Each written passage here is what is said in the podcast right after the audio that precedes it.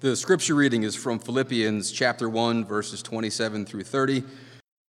Whatever happens, conduct yourselves in a manner worthy of the gospel of Christ.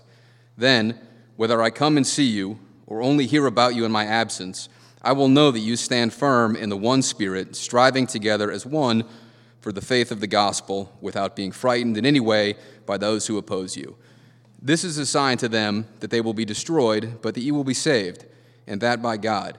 For it has been granted to you on behalf of Christ not only to believe in him, but also to suffer for him, since you are going through the same struggle you saw I had, and now hear that I still have. The word of the Lord. I'm going to say a prayer for our message. Heavenly Father, thank you for your word. Thank you for baptisms. Thank you for your Son, Christ. Thank you for the book of Philippians. Would you help us learn? Help us understand your word. Help us be challenged. Would you do, would you do all of this through your Holy Spirit? In Jesus' name, amen. What word, if you were to describe like our culture and our world right now, the first word that pops in your head, like, what would it be? Would it be something like chaotic? uh, a mess, maybe a lot of anger, a lot of division, a lot of rivalry and, and bitterness. It doesn't, it, it's like every, every week, if you, if you read the news or you watch the news, it seems like there's always a news story that you're pressed to take like one really hard side on or a different hard side. And it just kind of gets you amped up, right? And it doesn't really do us a lot of good. We enter into the division, right? Doesn't matter the topic. But the good news is that like Christians everywhere are united, right? We're at peace with each other. We don't have any chaos, any mess. We know that's not true. But I think in the scriptures, Paul says, you know, conduct yourselves in a manner that's worthy of the gospel. We should somehow represent a different hope, a different place, uh, like a safe haven, a safe haven apart from the chaos and the anger and the mess. And that's difficult because we all have opinions, right? we all have points of view, but yet when we enter into the family of God into a local church, we're somehow supposed to be united. And Paul, Paul, there's, there's a call that Paul does in Philippians. He, he gives us a command. Verse 27, he's telling us to, to live worthy of the gospel. Live worthy of the gospel. And we're going to get to that in a moment, but I want to I want to take a moment and look at what it means when he says this. He says, Whatever happens, Conduct yourselves in a manner worthy of the gospel of Christ. So I want to focus on two words in that sentence. I want to focus on conduct yourselves, it's actually one Greek word, and then gospel. So, what is the, the Greek word conduct yourself? It is the Greek word politeuomai. Politeuomai. Does anyone here know the Greek word for city? Anyone at all? Polis, that's right. It's a word that you would, that like once you hear it, you're like, oh, that makes sense, right? Because you've all heard of like metropolis. That means like a great big city. Metropolis, polis. So this word politeuomai, it has something to do with a city. But I thought I was talking about like actions, how to behave. Well, actually, this word means to be a citizen. So Paul is saying, whatever happens, be a citizen. Be a citizen. Well, that's a bit confusing because where, like, what does that mean? Are you supposed to be a citizen of Philippi, of, of Rome, where Paul currently is? Or, are we supposed to be like citizens of America or whatever country you're from? Well, Paul is actually saying that we are citizens of a greater country, of a far away country that is drawing near through Jesus. This country is called the kingdom of God. The kingdom of God. We're to be citizens. We're to live and act like we are citizens of a greater kingdom. Now, I was listening to a sermon today from a pastor who described, like, we all have kingdoms, right? Like, you're, for some of us, if you own a house, like how you keep your house, how you keep people off your property, or you invite them on your property, like, that is what it means to have your own little kingdom, right? Maybe if you have your own room or you have like one bed in one corner of the room, like that's your space, that's your kingdom. well, the gospel, gospel means good news. The gospel is the good news that God's heavenly kingdom, his space, is breaking into our space, into this world. In fact, Jesus preached the arrival of God's kingdom. I want to share a verse from you, uh, with you from Matthew chapter 4. It says, Jesus went throughout Galilee, teaching in their synagogues, proclaiming the good news, that's the gospel of the kingdom, and healing every disease and sickness among the people. Jesus preached all about the kingdom, and we see hints of the kingdom of God in Paul's words right here be a citizen. Live like you're a citizen of God's kingdom. That means we're to act differently. Have you ever noticed, like, when someone visits from a foreign country, that they just act a little differently? Whether they're from, like, France or Germany or Texas or Louisiana, like, they, they just act a little bit differently. We're to act a little bit differently. differently. Now, this kingdom, Christ sets up first in our hearts. He comes. We saw this, we saw this tonight with Molly. Her baptism, God is setting up his kingdom in her life through her faith in Christ. God is dealing with her sin issues, helping her grow to be more like Jesus. But does the kingdom of God stop with me personally? No. The kingdom of God recognizes that it, it goes out. It goes out from us to those around us. It fills our church. It, it impacts our communities, our cities. See, there is both a message, the gospel, and then there is an impact that the gospel makes on our hearts and on the world. And I want to share the first part, which is the gospel message. The gospel message, like, recon- it begins with a recognition, right? I sin. I disobey God. If I don't deal with my sin, when I enter into eternity, I will have to deal with it then, and it won't go well. But the gospel, the good news, so that's the bad news. The gospel is the good news that God offers us forgiveness through Jesus Christ. That what Jesus did on the cross uh, came to deal with our sins so that we could be a part of this greater kingdom, this greater place. See, the gospel message is a message of salvation, of saving me as a person. 1 John chapter 1 verse 9 says this. It says if we confess our sins, he is faithful and just and will forgive us our sins and purify us from all unrighteousness. This is the gospel message. And if you don't believe this, if you don't know Christ, I hope that you'll consider it tonight that perhaps you need to die for your sins spiritually. That's much better to die spiritually for your sins with Christ than to die physically at the end of time for your sins. So here's the first half, the gospel message. But I also want to talk about the gospel impact, right? Because the kingdom goes out. See, the gospel impact is the recognition that sin doesn't just affect me, right? It affects all of us. If sin starts in my heart because I am disobedient before God, it's like I have a heart that leaks. I have a very leaky heart. The sin goes out into this world. It, it hurts my relationships. It hurts my relationships with my, with my spouse, with my, my friends, with my coworkers. And it keeps going and going and building and building. It hurts our communities, it hurts our societies, it infiltrates our systems, it gets into things like our government and our businesses as sin impacts this whole world so that everything is somehow not as it should be. Everything is not as God intended it to be, but there's good news.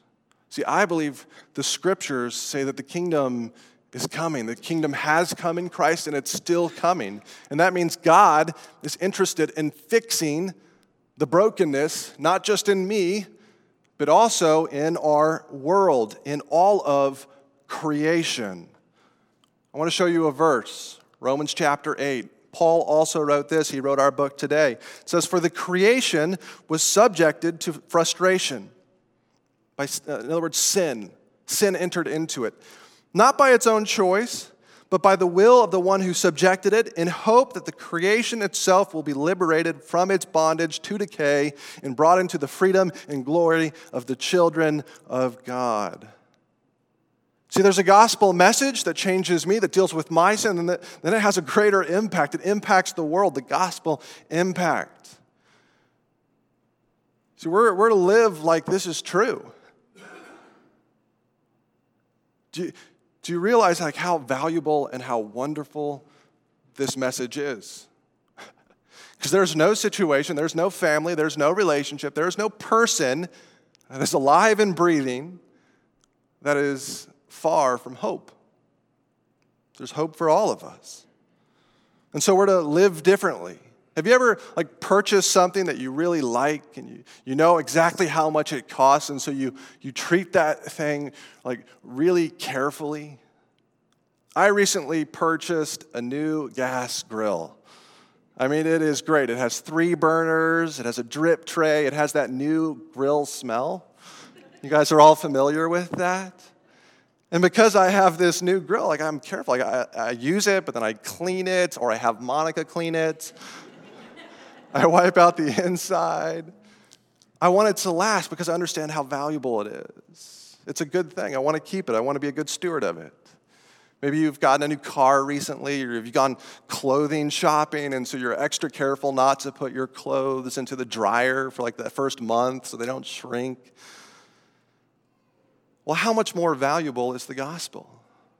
How much more valuable is this life transforming, world changing message that impacts me and you and you and you and everyone? Doesn't it make you want to live differently? Doesn't it like foster that desire in your heart? Like, I want to live like I'm a part of this other kingdom. I know I'm here, I know I'm in this world, but I want to. I want to recognize that there's this other kingdom breaking in. See, Paul is calling us to live worthy of the gospel. And so, how can we do that? We want to do it. How do we do it? Our passage today is all about unity. Live worthy of the gospel through unity. The rest of verse 27 says, Then, whether I come and see you or only hear about you in my absence, I will know that you stand firm in the one Spirit, striving together as one for the faith of the gospel.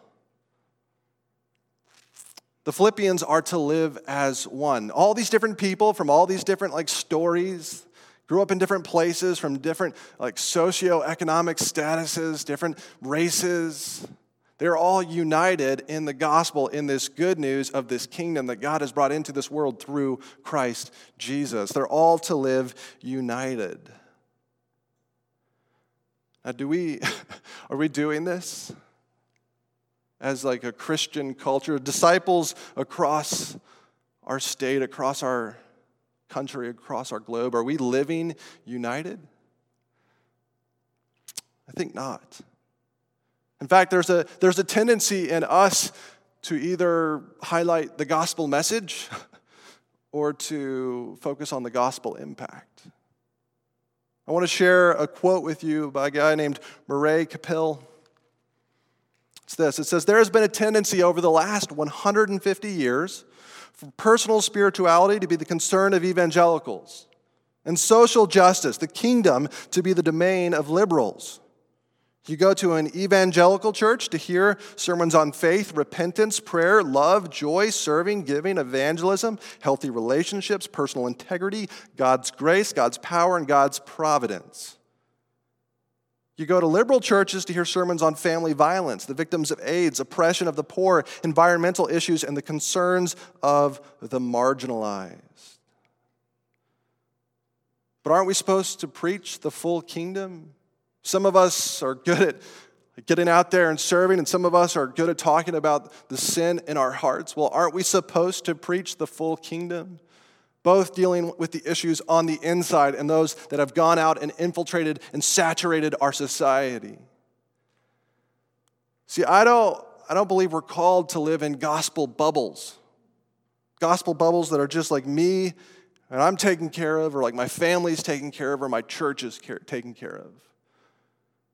We're to, we're to be in a fire hydrant that soaks the world, that goes out and realizes the world is on fire. And it needs the kingdom, it needs Jesus' salvation to infiltrate it, to saturate it.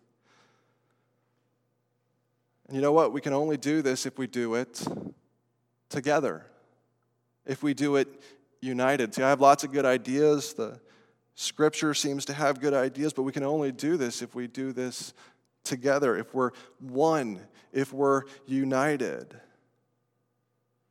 This word, stand firm, striving together, commentary pointed out that the, the main root of the word striving is soon athleo. Sunathleo. Maybe you hear a word that sounds familiar in that Greek word. Athleo, athletic. So, striving together. So, the picture that Paul is painting here in the New Testament is of like them getting together on a, the same athletic team. So, like they're all running together, or they're all, uh, they're all wrestling together, or they're all doing CrossFit together. Just kidding. That's, that's my interpretation. I'm reading into the scriptures there. A, nice picture, I think, I want to show you this picture. Uh, this is a very popular American sport called rugby. When I think of like striving together, look at that, like huddle. Like they're, I have a friend at my CrossFit gym, and she, she plays rugby. She described like it's really painful to get into this. It's called a rugby scrum. And you lock arms and you press your shoulders into the, the shoulders and like the heads of the other team because you're going to fight for the ball. So they throw the, foot, uh, the, the ball in, and you have to try to get it with your feet. But you have to work together as a team, and there's striving and there's effort. See, we're called to seek after the gospel, to seek the good news of the kingdom, the gospel message, and to strive to make a gospel impact on this worthy. But we can only do it if we're united in this. I believe our vision as a church reflects this. Our vision is what we want to become. We want to become a gospel centered church that changes lives through sharing the message of Jesus Christ in word and in deed. In other words, we want to hear the truth that Jesus gives us in the scriptures, that Paul gives us in the Old Testament, in the New Testament, and every single word of this Bible we want to hear, we want to believe, we want to grow in. But then we don't want those things to stop at our heart, do we? We want them to impact uh, our head. We want them to impact our hearts and our hands, and we want to put into action the kingdom of God. So we want to hear the gospel and we want to see it made real in our world. We can only do this if in our church we each take responsibility for this. We, we view it as this is our church's call, this is our ministry's call to live out the full kingdom of God, to see it made real in our church, in our town, in our Westford, in our, our offices, our communities. Now, this is pretty intimidating, isn't it? like, I like to talk about the gospel, but I don't really know if I'm ready to see it change the world. Paul gives us a couple encouragements in our passage. First, he says, he says, you know, live, wor- live worthy of the gospel through unity. We don't need to be afraid. You don't need to be afraid. You know, you can be unafraid. Verse 28 says, without being frightened in any way by those who oppose you. This is a sign to them that they will be destroyed, but that you will be saved, and that by God. So, who is opposing the Philippians? And we see Paul resonates uh, with them in this opposition. We don't know exactly for sure who, but I think there are some hints in the scriptures, hints from history. Uh, the first possibility are the Judaizers. The Judaizers. They, they are this, the, the believers that were Jews, right? So they were Jewish people. They, they practiced the law, they tried to obey the law. And they came to put their faith in Christ. But then they said, well, you know, when, when new people come into our church, yeah, like you, you're saved through Jesus, you're saved through Christ, but you also have to obey the law. You have to do all the things the law says. And one of the things the law says is that if you're a male, you have to get circumcised. And Philippi is a city full of non circumcised Gentiles.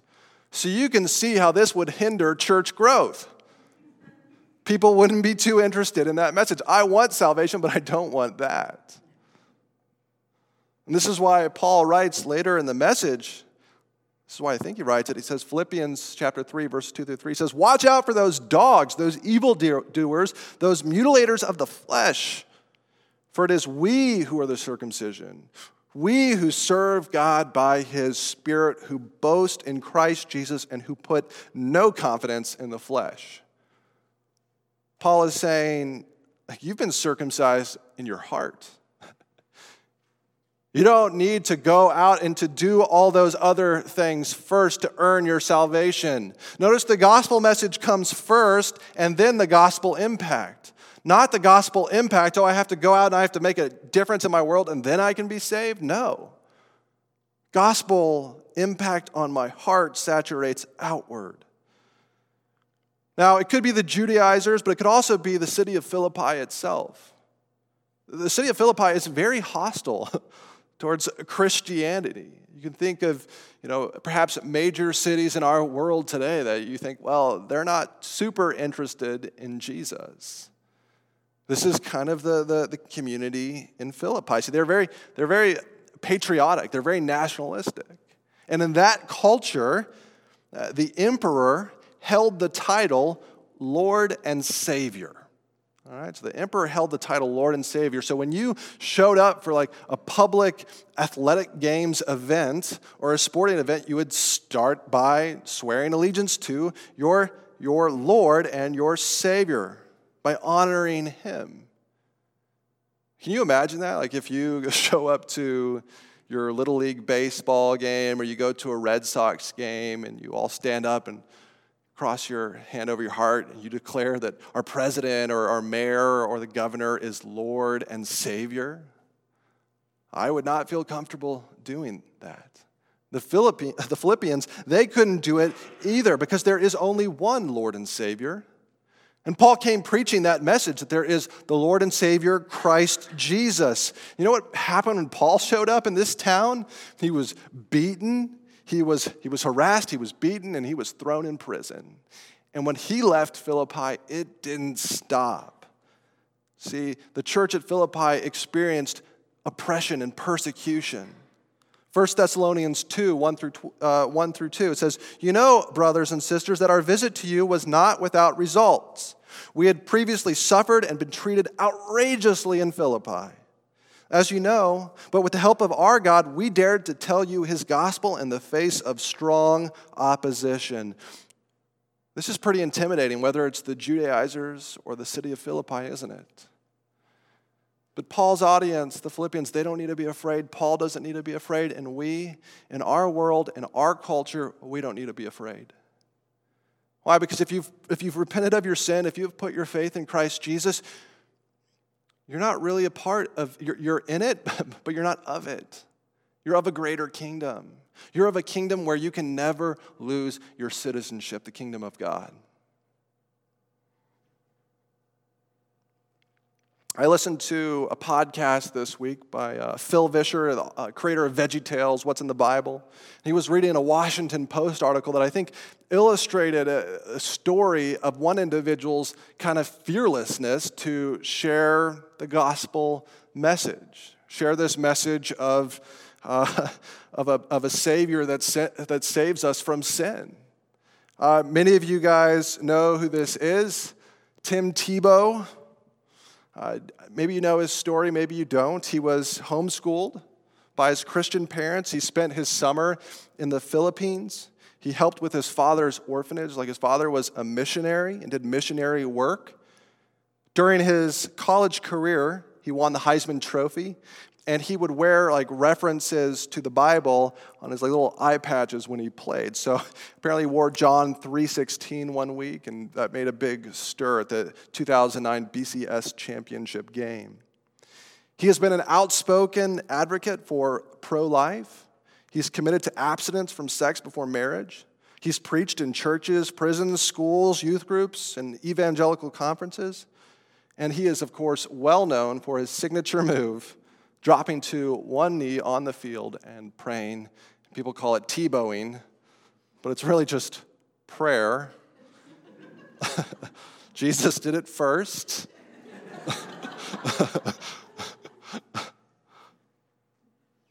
Tim Tebow is famous for his faith and for football.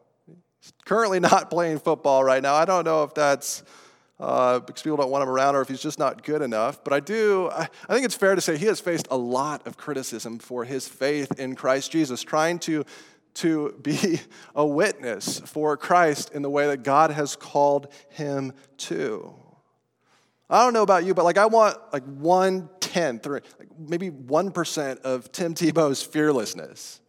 I don't think I would ever like kneel or uh, wear John 3:16 in the middle of a packed stadium unless it was full of like Christians.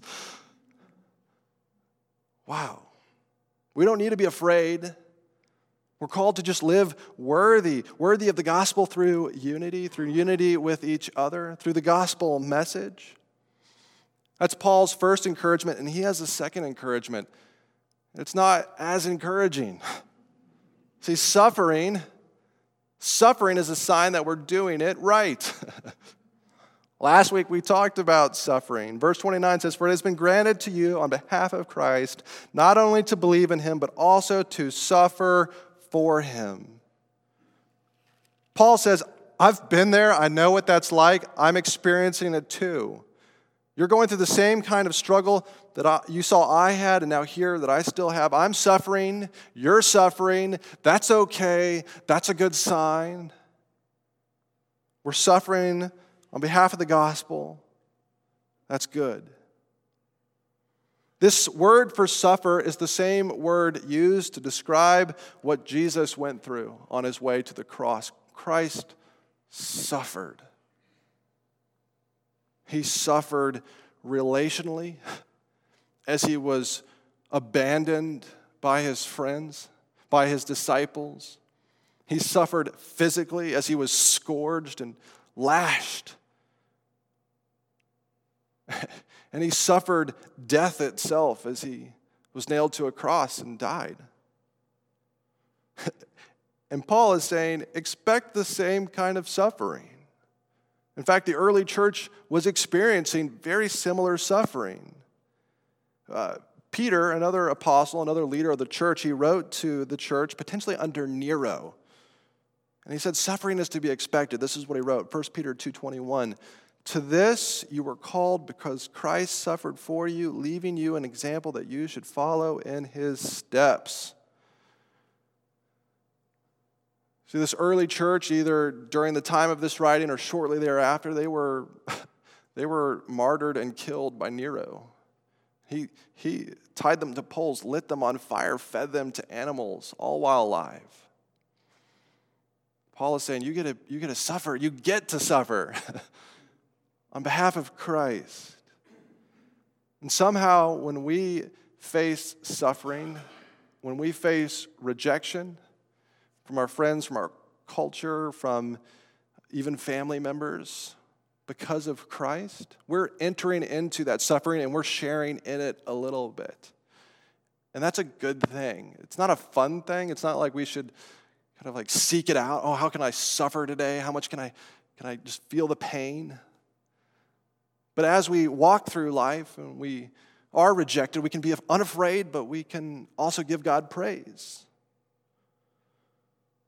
The Washington Post article that Phil Vischer uh, uh, shared described another football player who I think it's fair to say is suffering for the kingdom of God in some ways. Uh, he's suffering for the gospel, but this isn't quite like the gospel that Tim Tebow is preaching, the, the, personal sin. He's suffering on behalf of the gospel that impacts, the, the gospel impact, the, the greater kingdom. See, he recognizes, Tim Tebow recognizes there are personal sins, there are sins that we need to deal with. And this other player recognizes that there are social sins, that there are oppressive systems, that sin has saturated our world and we need to deal with it. Maybe you have heard of him. His name is Colin Kaepernick. So Colin started protesting the sin. He did it by sitting, then kneeling during the national anthem at NFL games. Because he has experienced it and he's watched the, the racism, and the brutality, and the death. He says something needs to be done about this. You know he's a Christian? Colin was baptized Methodist, confirmed Lutheran, and attended a Baptist church during college. He also, just like Tim Tebow wears the, the John 3.16 references, he just wears them a little bit more permanently as tattoos on his body. His body has tattoos of scrolls, of a cross, of praying hands, of angels defeating demons, of terms like glory be to God, heaven sent, God will guide me. Psalm 1839 and Psalm 27:3. He said this. He said, "My faith is the basis from where my game comes from. I've been very blessed to have the talents to play the game that I do and be successful at it. I think God guides me through every day and helps me take the right steps and helps me to get where I'm at." When I step on the field, I always say a prayer, say I'm thankful to be able to wake up that morning and go out there and try to glorify the Lord with what I do on the field. I think if you go out and you try to do that, no matter what you do on the field, you can be happy about what you did. And it's not just about making him feel happy, he's also turned him into an, act, an activist. During this off season, he raised money for a GoFundMe page uh, to fly food and water into Somalia that's suffering. It surpassed $2 million. He's already donated, donated $1 million from his income and jersey sales to charitable work, and he joined with the charitable, charitable organization 100 Suits to pass out free suits in front of the New York State Parole Office for people who had been released from prison and are looking for jobs. Colin Kaepernick protests because black people are dying from systematic racism and police brutality.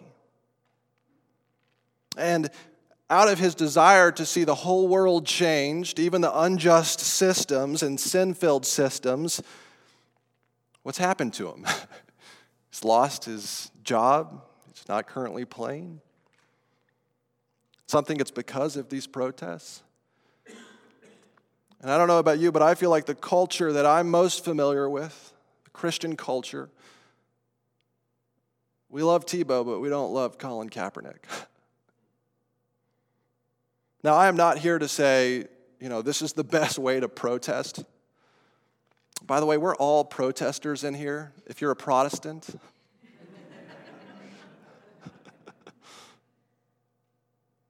They're both, I think, Tebow and Kaepernick, I think it's fair to say this, they're both facing gospel centered, kingdom centered suffering.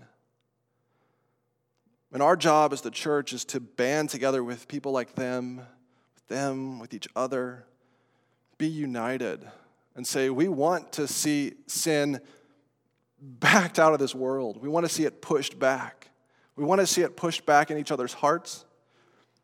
We want to see it pushed back in the world because the kingdom of God is here. See, I, I can't preach an honest message on being united as a church unless I bring up a topic that perhaps we're not united on, that we have different points of view on. You know, I know that we are a church that loves the gospel that changes my heart. But I don't know if we are a church that loves the gospel that changes my world. I think we can become that. I think we can because we have the Holy Spirit and He's changing us and transforming us from the inside out. We're going to see it happen.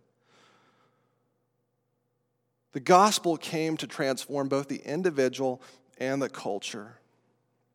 I'm not saying we should become a church known for political activism. That's not my message. But we should be a church that's known for the gospel of personal redemption and social redemption, both of Tebow and Kaepernick. See, this is the gospel. This is the full gospel, the united gospel. Live worthy of the gospel through gospel unity. I was supposed to preach all the way through Philippians chapter 2, verse 11 tonight. So we're going to have a second service right now. I'll preach that next week. Uh, but I felt like the Holy Spirit gave me this message, gave us this message. So we're going to go through Philippians chapter 2 next week. I hope you'll come back. You know, we can live united in the kingdom and the gospel only if we humble ourselves. Next week, passage is all about the humility of Christ Jesus, how he humbled himself. He entered into our world. Jesus, I'll give you just a little taste of next week. Jesus had it all. Jesus is in heaven. It's perfect there. There's no sin, no, no gross smells, gross people, gross brokenness. There's nothing wrong there and he stepped down into this world. Uh, the king came into our kingdom so that he could transform our kingdom into his kingdom. He entered into our chaos, our mess, and our anger. And he did it all while being perfectly unified with his Father. Philippians 2, verse 8 says, He humbled himself by becoming obedient. He was perfectly united with the will of the Father, even when it was difficult, even when he had to go to the cross. Obedient to death, even death on a cross. Jesus loved the Father, he obeyed the Father, he trusted the Father. And what was his reward? Death chaos, mess. That's what the cross is.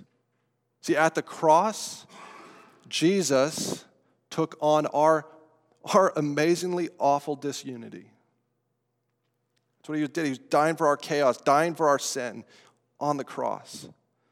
And so, if you have put your faith in Christ, repented of your sins, you get to taste the perfect unity Jesus has known for all time with the Father. You, get the, you get to get rid of your messed up sin, your disunity, and Christ gives you His. That's the gospel message. That's the heart of the gospel. And the good news is that this gospel isn't just a selfish gospel, it's not just for me, it's for us, it's for all of creation. At the end of our passage next week, it says, Every knee should bow. That means every knee, one day, it will bow. Just like Tim Tebow, just like Colin Kaepernick. Every knee will bow to King Jesus. Let's begin to bow to King Jesus tonight in this world, in this life. Let's experience that, that perfect spiritual healing that is powerful enough to change the world. Live worthy of the gospel through gospel unity. Let me pray. Heavenly Father, thank you for this message. It's really difficult to live worthy of the gospel. It's really difficult to be unified in the gospel. Help us do that because we can't do it without you. We need your Holy Spirit to enable us to give us a greater, greater vision of what is possible, greater vision of your kingdom. We pray for the offering. Uh, would somehow what we give tonight further the kingdom? Would it help usher in the kingdom into this world as we use it wisely? Jesus' name, amen.